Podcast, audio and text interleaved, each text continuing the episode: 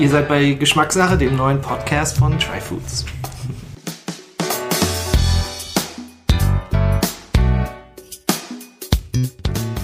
So, willkommen zurück zum zweiten Teil unseres Podcasts über Käse. Bei mir ist immer noch Ursula Heinzelmann. Ursula und ich haben im ersten Teil vor allen Dingen darüber gesprochen, wie Geschmack im Käse entsteht. Und wir haben lange auch über einen Käse, einen Tulum-Käse aus Anatolien gesprochen. Was mich jetzt nochmal interessiert, Ursula, ist die Beschreibung von Käse, die geschmackliche Beschreibung von Käse. Wenn ich zum Beispiel in einen Supermarkt gehe, dann wird dort Käse in 4 verschiedenen Kategorien beschrieben. Da gibt es dann mild, aromatisch, pikant und kräftig. Und ich bin mir immer nicht so ganz sicher, ob mir das irgendwie hilft oder welche Aussage das trifft. Und es würde mich mal jetzt interessieren, was du darüber denkst. Ja, ich arbeite ein bisschen daran. Also da kommen wir wieder darauf, es ist sehr schwierig, Geschmack in Worte zu fassen. Und ich kann nur jedem, der sich ein bisschen für Käse interessiert und gerne guten Käse, für ihn selbst guten Käse haben möchte, sich einen Käsehändler zu suchen, also eine Käsetheke, und dort wirklich, wo man auch vielleicht was probieren kann und wo man darüber reden kann und wo man so eine Geschmackslinie für sich rausfindet.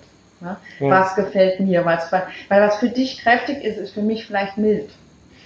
Und da was aufzubauen oder auch für sich selbst, sagen in den verschiedenen Kategorien, welche Richtung mag ich besonders gerne. Diese Worte, also diese Beschreibungen, die können schon irgendwie, wenn man mit Kunden spricht, hilfreich sein. Aber also mein Lieblingsding daraus, und das ist so beinahe so Newspeak, ja, ist mildwürzig in einem Wort. Hm. Also haben wir so irgendwie alles abgedeckt, wir tun niemandem weh. Und trocken das an. Ja, genau. Das sagt wirklich ziemlich wenig aus. Ich finde es wichtiger, wie gesagt, dass man mal aufmerksam probiert und sagt, hey, okay, da nehme ich das und das wahr und dann an eine Käsetheke geht, wo es wirklich... Also ja. Aber gibt es für dich so Geschmackstypen? Ich meine, bei Wein, also gibt es ja schon allein, also je nachdem, wie viel Zucker noch drin ist, in Unterteilungen so trocken, ne, halbtrocken, wie auch immer. Selbst da ist natürlich auch schwierig, aber... Ja. Aber würdest du irgendwie für dich, gibt es für dich, oder wenn ich auch beschäftigt hast, irgendwie so, dass du sagst, es gibt so Geschmackskategorien beim Käse oder ist das ganz schwer? Ich finde ja eher, also im Supermarkt, wo eher traditionelle Käse, industrielle Käse, das war Wunschdenken, angeboten werden, da sollte man vielleicht mal darauf achten, dass viel von dem, was wir als geschmacksintensiver, also würziger wahrnehmen, läuft über Salz. Weil Zeit ist Geld. Diese Käse sind meistens ziemlich jung und das, was, wie gesagt, als intensiver ist einfach relativ viel Salz. Mhm. Und da kann man für sich schon mal sortieren. Also junge und gereifte Käse. So der Schnittkäse für 98 Cent in der Packung 100 Gramm, das ist ein total junger Käse. Weil da hat sich niemand die Mühe gemacht, den irgendwie reifen zu lassen. Mm. Und wenn wir dann daran denken, dass Geschmack erst dadurch entsteht, dass der Käse reift, so. Also zwischen jung und gereift kann man einen Unterschied machen. Mm-hmm. Und dann verschiedene Texturen. Was mag ich an Textur? Mag ich das, wenn das wirklich cremt auf der Zunge? Oder mag ich das lieber dieses Feste in Richtung Kristalle? Mm-hmm. Das ist eine Richtung. Mm-hmm. Dann natürlich wird gerne eingeteilt nach den verschiedenen Tierarten. Mhm, der Milch. Hauptsächlich, der Milch, Ziege, Schaf, Kuh. Das sind teilweise aber auch Herstellungsarten, die nicht zwangsläufig, also ich kann das, was wir gerne so als diese frischen Ziegenkäse, so von der Rolle oder so, die könnte ich durchaus auch aus Kuhmilch machen und wir würden die als Ziege wahrnehmen. Und andererseits ist das, was wir oftmals so viele sagen, Ziegenkäse mag ich nicht, ist so streng, böckelt so, muss nicht so sein. Hm. Dieses reichhaltig von der Schafmilch, das ist was sich ziemlich durchzieht. Ja. Könntest du sagen, wenn jemand mal sagen wollte, ich kenne mich überhaupt nicht mit Käse aus und ich würde einfach gerne mal so eine große Bandbreite kennenlernen. Ja. Wenn du dem irgendwie jetzt ein Brett fertig machen solltest mit 5 Käsesorten, was würdest du... Die ganze Bandbreite mit 5 Käsesorten, ja. Oder eine möglichst große Bandbreite. Was würdest du da Wie würde es deine Verkostungsplatte aussehen? Was würdest du da drauf tun? Ja, ich würde versuchen, wirklich alle Texturen abzudecken. Von ganz frisch und meiner so quarkig bis zu ganz hart und gereift. Ich würde versuchen, einen ganz jungen Käse und einen ganz reifen, das ist bedingtes eigentlich meiner schon. Ich würde auf alle Fälle einen Blauschimmelkäse dabei haben und ich würde auf alle Fälle einen rot geschmierten Käse dabei haben. Das sind diese so wie der Münsterkäse, die tatsächlich feucht gehalten werden. Dann siedeln sich darauf sogenannte Rotschmierbakterien an, Kulturen, und die machen dieses Bauernhofaroma. Nicht, weil wir vom Bauernhof kommen, also interessanterweise tragen wir, die sind ziemlich omnipräsent, wir tragen die auch mit uns, also Käsefüße heißen nicht umsonst Käsefüße, auch wenn wir die Sporttasche so mit den Socken, also länger nicht ausgepackt haben, selbe Kultur. Und je feuchter die sind... Das heißt, man könnte seinen Käse, seinen Rotschimmelkäse einfach da drin machen. Rotschmier in der... Ja, man hat, es ist in der Sporttasche. Im Victoria and Albert Museum in London gibt es gerade eine Ausstellung Food. Ja. Und da gibt es unter anderem drei Käse in kleinen Kühlschränken mit den Kulturen von drei Menschen. Also Heston Blumenthal, glaube ich, so von, weiß ich nicht, so Achselhöhle oder so. Also da, ja, weil diese Kulturen brauchen halt immer irgendwie warm und feucht. Ja. Die Vorstellung so interessant. Ich weiß, ja. Aber naja, also Milch und Käse ist ziemlich nah dran am Leben. Ja, ne? Bin gespannt. Und insofern, also Rotschmiere, so dieses eher stinkige, ne? Also darüber diese Bandbreite. Ja. Aber ich glaube, das Wichtigste daran, also es wären jetzt nicht 5 verschiedene junge Schnittkäse. Daran könnten wir es nicht festmachen. Ja, ne? Aber ich glaube, das Wichtigste wäre zuerst mal dieser Ansatz, wie wir eingangs gesagt haben, wie nehme ich überhaupt etwas möglichst umfassend wahr? Weil wir können noch so sehr darüber diskutieren, wie Käse, natürlich, da soll viel da sein. Ne? Und wie jetzt bei diesem hier aus Anatolien, da soll wirklich viel abgehen und möglichst ursprüngliches rüberkommen. Aber wenn wir das einfach so runteressen und gar nicht wahrnehmen, dann hat es sein Thema verpasst. Ja, ist die Zeit. Man muss sich Zeit nehmen dafür. Genau. Und es ist unser Gewinn. Ja. Ne? Also wenn wir auch darüber reden, dann, worüber wir noch gar nicht geredet haben, ne? Was kostet dann irgendwie guter Käse? Was darf er kosten? Was soll er kosten? Dann ist es wie beim Wein. Wenn wir ihn einfach so runter, also ohne besonderes Bewusstsein konsumieren, dann haben wir, genießen wir nur die Hälfte des Nutzens, für den wir bezahlt haben. Eine Frage habe ich da noch, letzte Frage, was irgendwie mit dem Supermarkt-Kontext auch zu tun hat. Es gibt ja, und das interessiert mich jetzt noch, weil ich nicht genau weiß, spricht das irgendwie für Qualität oder sind das nur so Marketingnamen? Also man findet ja in jedem Supermarkt sowas wie Morbier oder Comté, Gruyère, solche Dinge, die mir suggerieren, die auch teurer sind als jetzt vielleicht der normale Schnittkäse, aber die es ja überall gibt und da muss es ja riesige Mengen dann auch davon geben. Sind solche Begriffe irgendwie Qualitätsversprechen? Oder ist das ist das eigentlich nur irgendwie eine Marke oder die sind irgendwie zu einer Marke geworden und Leute denken, dass das damit ein besserer Käse dann auch verbunden ist? Nein, das sind, die du gerade genannt hast, das sind herkunftsgeschützte, traditionelle Käse. Und Tradition heißt in dem Fall immer, dass sie unter bestimmten Bedingungen irgendwann mal entstanden sind. Dass Menschen dort Milch hatten im Überschuss, weil sie in einer Landschaft gelebt haben, wo Ackerbau nicht funktioniert hat, wo sie Wiederkäuer und Tiere brauchten, um in dieser Landschaft, mit dieser Landschaft zu existieren. Und dass sie dann erstmal für sich selbst, für die milchlose Zeit, wo sie nicht gemolken haben, diese Milch konservieren wollten. Und sie dann aber auch so viel hatten, dass sie Märkte erreichen wollten, die weiter entfernt lagen. Das ist der Hintergrund. Und dann, jetzt betrachten wir die so als Klassiker, die sind so, weil die müssen so sein. Und dann genießen die eben Herkunftsschutz, also diese AOC oder DOP oder GU-Bezeichnung. Und die sind wie so vieles im Leben auch treten in Pyramidenform auf, also die Qualität überhaupt. Du hast eine relativ breite Basis und es gibt viele verschiedene Mechanismen, um diese Pyramide in dem Fall aufzubauen. Du hast eine relativ breite Basis von einer Grundqualität, ja, und dann spitzt sich das nach oben zu und hast dann ganz oben muss eine Qualität stehen, die die ganze Pyramide hochzieht, damit sie nicht abflacht. Ja? Also jemand, der wirklich ziemlich nerdy das allerbestmögliche auf diesem Gebiet macht. Gegenbeispiel, sehr lange haben wir in Deutschland so, war Butter so ein basisdemokratisches Ding, ja? Also gute Butter für alle, aber möglichst so eben auch erschwinglich für alle. Ja. Ja? Und dann flacht das ganze Ding ab, wenn niemand, quasi wenn es als elitär gilt, richtig Spitzenbutter zu machen, die dann auch zwangsläufig teurer ist, was bedeutet, dass die meiste, also die Spitzenbutter, die im Regal liegt, die kommt immer aus Frankreich oder anderswo, weil es bei uns, wie gesagt, immer noch die Ausnahme ist, dass jemand bei Butter sich bemüht, was richtig Großartiges zu machen. Hm. Um auf den Käse zurückzukommen, Comté ist der meist produzierte, also volumenmäßig, als auch meist konsumierte Käse Frankreichs. Mhm. Davon gibt es wirklich sehr viel im Verhältnis gesehen, weil es ein Gebiet ist dort im Jura, wo man nicht viel anderes machen kann.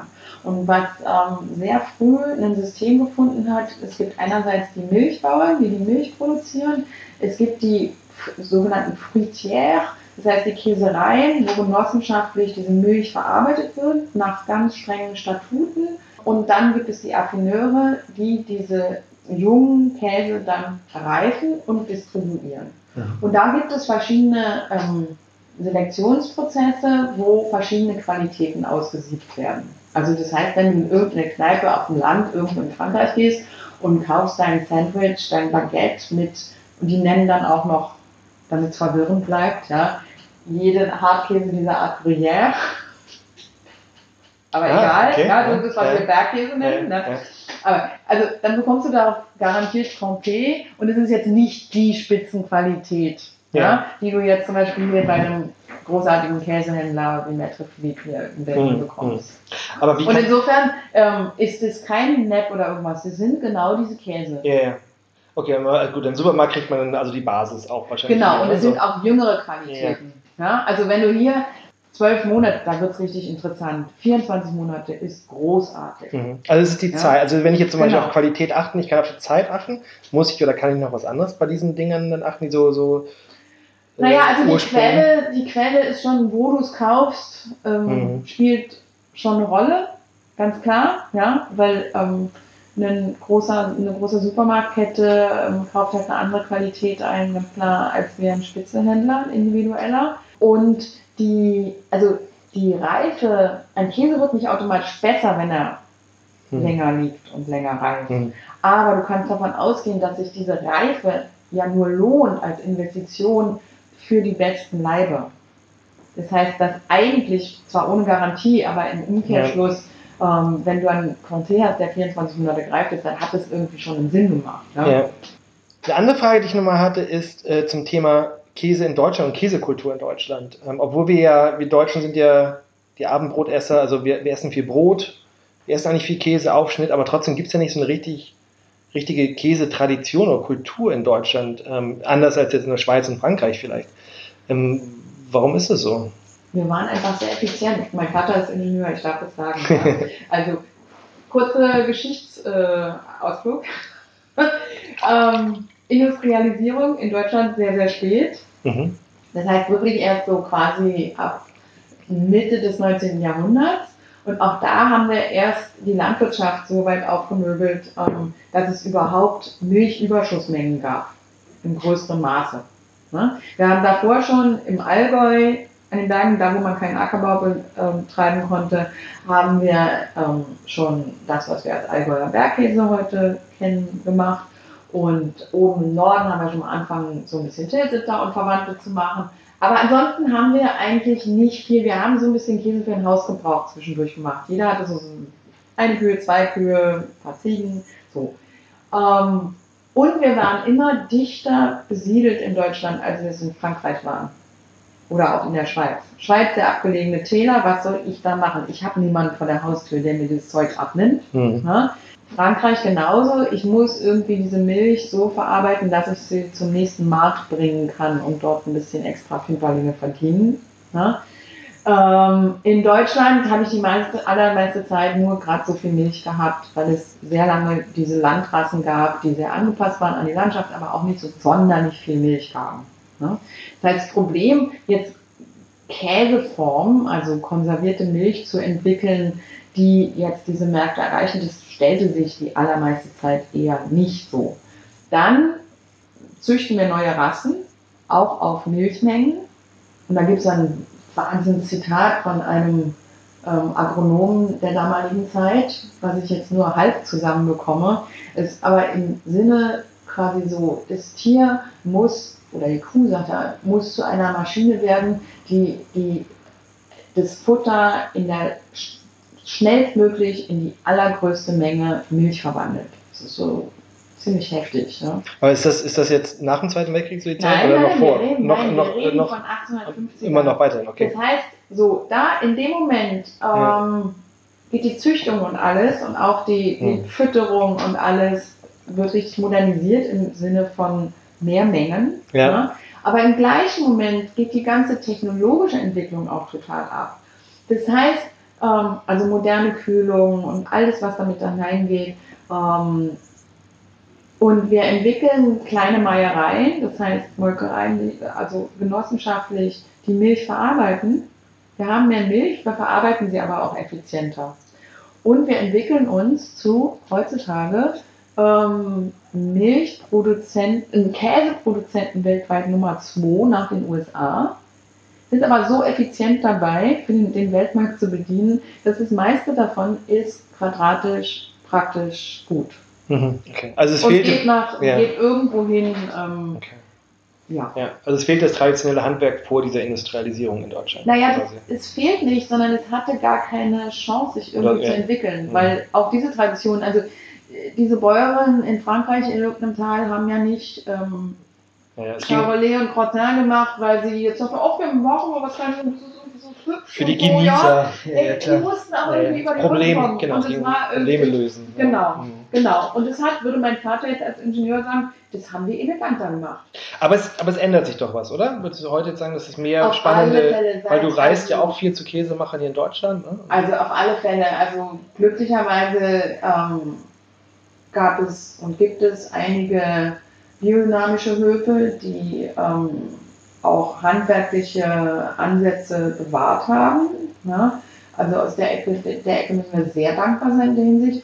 Und diese Hofkäserei, also das Verstehen eines Hofes als Einheit, eigene Tiere, eigene Milchproduktion, eigene Landwirtschaft, eigene Verantwortung übernehmen vom Produkt, vom Anfang bis Ende, ne, für das Produkt. Die das bewahrt haben und wir haben besonders seit Anfang Mitte der 90er eben die Bewegung, die der Verband für handwerkliche Milchwirtschaft im ökologischen Landbau, ist der komplette Name, der VHM, begleitet und mitträgt, im Hofkäser eben zu unterstützen. Das heißt, wir leben ja in einer ganz anderen Welt als damals, in der eben sich viele Hofkäser, die teilweise Aussteiger sind und Alternativmodelle entwickeln möchten. Die sind dann eher so die mit Schafe und Ziegen arbeiten und teilweise tatsächlich Milchbauern, klassische Milchbauern, wie zum Beispiel Hofkäserei Backensholz, die, jetzt soll ich die Jahreszahl haben, auch in den 90ern, ich glaube 92, 93, entschieden haben, oben bei Husum, klassischer Milchbauernhof, der Milchpreis wird nie richtig rasant nach oben gehen.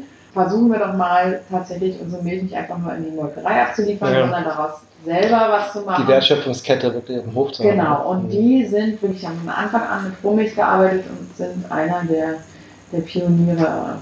Und die sind jetzt auch in der zweiten Generation, also wirklich sehr solide aufgestellt. Die zeigen, was möglich ist. Wie schnell, kann man das irgendwie sagen, wie schnell so so ein Lernzyklus da ist? Also braucht es Jahre, bis man, wenn man damit anfängt, bis man einen guten Käse machen kann? Oder gibt es auch Leute, die fangen an und machen sofort gleich prima Sachen? Beides. Also Wissen und Inspiration bewegen sich heutzutage aufgrund der modernen Medien unglaublich schnell. Und manche haben Naturtalent und andere nicht so. Manche haben einfach wirklich ein Händchen auch für eine wahnsinnig gute Milch. Hm. Passiert das manchmal, wenn du solche Hofkäsereien auch besuchst, wo du sagst, eigentlich, boah, ihr macht eigentlich irgendwie erstmal alles richtig, was Tierwohl angeht, wie ihr das aufbaut, aber am Ende kommt leider ein Käse raus, der mir überhaupt nicht schmeckt. Ja, natürlich gibt es das, weil andererseits, also wir dürfen das auch nicht irgendwie romantisieren und verklären. Wir erwarten eigentlich ein bisschen viel auch. Also dieses Ideal der Hofkäserei, die wirklich alle Schritte, Tiere, Landwirtschaft und fürs Tierfutter, Melken, Milchverarbeitung, Käsereifen, also 5 Schritte sind eigentlich, und Vermarkten. Das sind mindestens 2 Schritte zu viel. Mhm. Das kann man eigentlich nicht menschenmöglich leisten. Das ist eine wirkliche Überforderung. Ne? Und wenn wir dann immer noch den Produzenten selbst auf Märkten stehen haben wollen, damit wir mit ihm reden können, dann ist sowieso schon irgendwie was zu viel. Das heißt, wir müssen, nachdem wir jetzt uns das jetzt klar geworden ist, dass es wichtig ist, dass wir alle diese Schritte in Wertschätzung leben und wahrnehmen, sind wir jetzt glücklicherweise hoffentlich so weit, dass wir sagen, ja, okay, wir brauchen auch die Händler, die traditionell ja auch in Frankreich, die den Kontakt zu den Höfen halten, zu den Bauern, zu den Tierhaltern, die Milch zu einem jungen, rohen Käse verarbeiten, der dann aber von dem Händler übernommen wird, begleitet wird in seiner Reifung und dann an den Markt gebracht wird. Ja. Und das sind Systeme, die sich langsam auch aufbauen. Ja, dass wir lernen, dass das als Konsumenten auch, dass das durchaus richtig und wichtig ist, dass dieser Händler nicht sich einfach nur eine Marge da abzweigt. Es ist ja oftmals so ein Ansatz gewesen, so ist immer noch so ein Ansatz, was brauchen wir Händler? Ja? Wir gehen direkt zum Erzeuger. Ist beim Käse als Kulturgut sehr schwierig. Also wir haben zum Beispiel jetzt auch bei der Cheese Berlin, wo ganz am Anfang, und das war sicher auch wichtig, erstmal der Ansatz war, wir wollen immer den Produzenten selbst da stehen haben. Ja, möchten wir gerne, aus Anlass dieses Marktes, das ist, was diesen Markt auszeichnet, dass ich da an einem Sonntag im November wirklich mit dem Käser selber reden kann, aber ich brauche auch den Händler, um überhaupt dem Käser zu ermöglichen, dass er hier am Markt ist und dass er, also nicht nur auf der Cheese Berlin, sondern überhaupt am Markt hier, und dass wir es ihm überhaupt logistisch ermöglichen, dass er hierher kommt. Mhm. Das ist so eine sehr komplexe Struktur. Kann man dann irgendwie sagen, wenn man sich die ganze Komplexität und auch wie viel Zeit und alles da reinfließt, kann man irgendwie sprechen, was eigentlich ein fairer Preis für den Käse sein müsste? Klar hängt es wahrscheinlich darüber auch da, ob es ein junger ist oder ein gereifter. Aber kann man irgendwie sagen, eigentlich, also keine Ahnung, wenn ich einen gereiften Käse habe, unter so und so geht das eigentlich nicht, wenn es irgendwie fair sein sollte für alle Beteiligten? Gute Frage. Musst du mal kurz auf deine vorherige Frage zurückkommen, weil mir fällt gerade auf, dass ich es nicht komplett beantwortet habe.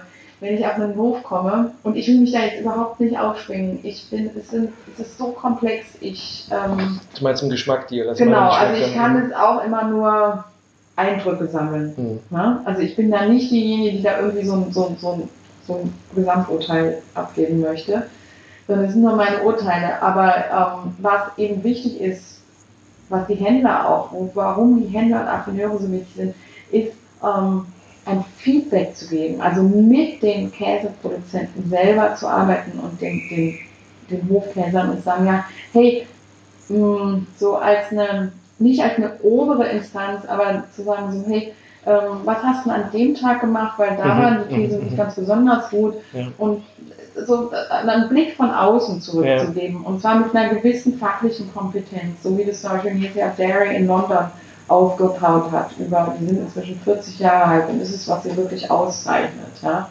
Und das ist schon auch die besten Händler hier in Berlin, also die alte Milch, die Matthias Mecker mit seinen Käsern arbeitet. Das ist absolut wichtig. Und dann kommen wir auf den Preis. Nachdem wir jetzt alles gesagt haben, ist irgendwie schon klar, dass für 100 Gramm einen Euro nicht viel geht. Mhm. Weil der Käse hat viel Parallelen zum Wein, aber er hat einen entscheidenden Unterschied. Käse, so wie wir jetzt ihn gerade besprechen, das, was uns fasziniert, der ist eher ein, reißt nicht so leicht wie eine Flasche Wein. Eine Flasche Wein, wenn sie mal abgefüllt ist, die packe ich in ein Postpaket und kann sie, oder auf eine Palette und kann sie mehr oder weniger in der Welt rumschicken und habe auch ein ziemlich langes Zeitfenster, wenn er mal abgefüllt ist. Denn Käse entwickelt sich ständig weiter, möchte bei einer gewissen Temperatur und so weiter reisen. Das heißt, es ist ziemlich anspruchsvoll und das kostet schon mal alleine ein bisschen Geld. Ja. Ja, eine Kühlspedition und so weiter. Dann muss er auch, wenn ich ihn anbiete, brauche er eine gewisse Pflege. Ich kann ihn nicht einfach nur ins Regal stellen. Und dann möchte er begleitet werden. Also ich möchte eigentlich auch noch eine Fachkraft haben hinter der Theke. Abgesehen davon, da haben wir noch nicht mal drüber geredet, dass es da einen Hof geben muss, dass es da Menschen geben muss, die sich um Tiere kümmern und so weiter und so fort. Das ist alles, Käse machen ist ziemlich anspruchsvolle Arbeit und zwar richtig lange Stunden. Wir reden von Tieren, also um Reben muss ich mich auch kümmern, aber die Reben schreien nicht ganz so laut, wenn ich mich mal einen Tag nicht kümmere. Tiere heißt jeden Tag und quasi beinahe ständig. Und dafür habe ich sehr, sehr viel Respekt. Und ich kann jetzt natürlich Tiere auf unterschiedliche Arten halten, klar, ja. Und mein Vater sagt, kann man effizienter machen. Aber das Individuelle entsteht erst, wenn es nicht so wahnsinnig effizient ist. Und sehr schwierig, das auch genaue Zahlen runterzubrechen. Du merkst, ich tue mich so ein bisschen schwer, aber also unter 2 Euro geht gar nicht für einen Käse, den wir beide als spannend. Das kann ein solides Nahrungsmittel sein, also nicht missverstehen. Ja. Ja? Dieser Schnittkäse im Supermarkt, der hat absolut seine Berechtigung. Das ist absolut in Ordnung. Aber das ist nicht, was wir jetzt als individuellen charaktervollen Käse, der uns lange beschäftigt, auf diese Art bezeichnen würden. Da fängt es irgendwie vielleicht bei 2 Euro an und das kann durchaus, also bei 3 sind die Chancen wesentlich größer und ich finde auch bis 5 absolut in Ordnung. Und natürlich ist es nicht was sich jeder jeden Tag leisten kann. Aber das ist wie beim besten Fleisch und Wurst. Das muss auch nicht für jeden Tag sein. Ja. Und je gereifter er ist, desto länger haben wir Zeit investiert, desto teurer muss er auch sein. Je individueller er ist, je weiter er herkommt und so weiter und so fort. Ja. Mhm. Je weicher er ist, desto heikler und anspruchsvoller ist er im Handling. Tendenziell wird ein Hartkäse, kann ich günstiger also ich sage das mit ganz großem Vorsicht, aber der ist einfacher im Handling als wie so ein geschmierter weicher Käse, ja. Und du sprachst ja gerade von dieser Vereinigung, gibt es da auch irgendwie eine Website oder andere Quellen, wo ich so Hofkäsereien vielleicht finden kann? Ja, das ist hofkäse.de heißt es, glaube ich. Gibt's als da gibt's so eine Website und die sind mit dem VHM hängen zusammen. Mhm. Und da kann man sich informieren und auch was finden. Genau, da kann man Hofkäse finden und dann auch Händler? So die Einschlägen. Nee, ich glaube, die haben wirklich nur Hofkäse auf der Seite. Und Händler gibt es wirklich, also da lohnt es sich mal so ein bisschen rumzufragen und ein bisschen rumzuschauen. Also hier in Berlin, wie gesagt, das ist so Maître Philippe, Alte Milch, Blomeier's, jetzt vergesse ich wahrscheinlich gerade jemanden, der ganz Peppy-Käse ist auch sehr, sehr gut, ja. Pfittenberg ist gut, und nicht vergessen, dass Leute, die sich mit Käse beschäftigen, sind nicht immer die allerbesten so mit Website bauen. Ne? Ja, als Verkäufer. Vor Ort gehen. Ja, ne? Ja, wunderbar. Zum Abschluss, letztes, was mich noch interessiert, Käse ist geschmacklich schon so super und kann ein tolles Erlebnis sein, aber Käse ist ja auch toll in der Kombination mit anderen Sachen, sei es mit Pairing, mit Wein oder wie auch immer. Aber gibt es für dich so ein paar Sachen, wo du sagst, das sollte man unbedingt mal ausprobieren oder das war für dich irgendwie eine Offenbarung in irgendwelcher Kombination oder weiteren Verarbeitung? Ja, ich bin ja ein totaler Weinfreak. Also Käse kann man ganz wunderbar mit Bier kombinieren, mit Spirituosen, mit Kaffee, mit Tee, schlag mich tot, also auf der flüssigen Seite. Ich bin einfach ein totaler Weinfreak und ich finde Wein und Käse sehr, sehr spannend. Ich brauche zu Käse nicht so wahnsinnig viel anderes dazu. Also ich bin kein Freund, weil ich finde Käse an sich schon so komplex und spannend, dass alles das, was so gerne so an Chutneys und so, im weitesten Sinne, ja, Chutneys, Senf und Soßen, was so gereicht wird, ist mir echt zu viel. Für mich übertüncht das zu viel. Das ist so ungefähr wie, ich habe einen richtig guten, spannenden Wein und dann tue ich da einen Schuss Sirup rein. Schluck Cola. Ja, also was auch immer, ja. Das wird jetzt auch niemand tun. Oder so ein super tolles Craft hier irgendwie. Ja. Das finde ich echt zu viel. Aber das muss jetzt nicht für alle gelten. Wenn ich sage, also, und dann andererseits auch wieder, wenn ich einen Käse habe, der vielleicht so ein bisschen nicht so spannend ist, dann kann ja so ein Löffel Feigensenf ganz witzig sein. Ja? So viel dazu. Ja. Also dann als letzte Frage, wo du sagst, Wein und Käse, das ist mal ein Pairing, was man probieren sollte, wo du sagst, das ist für dich so das Ultima. Ja, wobei ich auch dazu sagen muss, natürlich, also ich mache schon auch so Sachen wie eine Parmigiana mit Auberginen und Mozzarella und Parmesan, ne? Das ist schon okay. Pairing, ein Beispiel, Wein und Käse. Also wir denken bei Wein und Käse so klassisch immer gerne an Rotwein, ne? Ein Glas Rotwein und ein Stück Käse.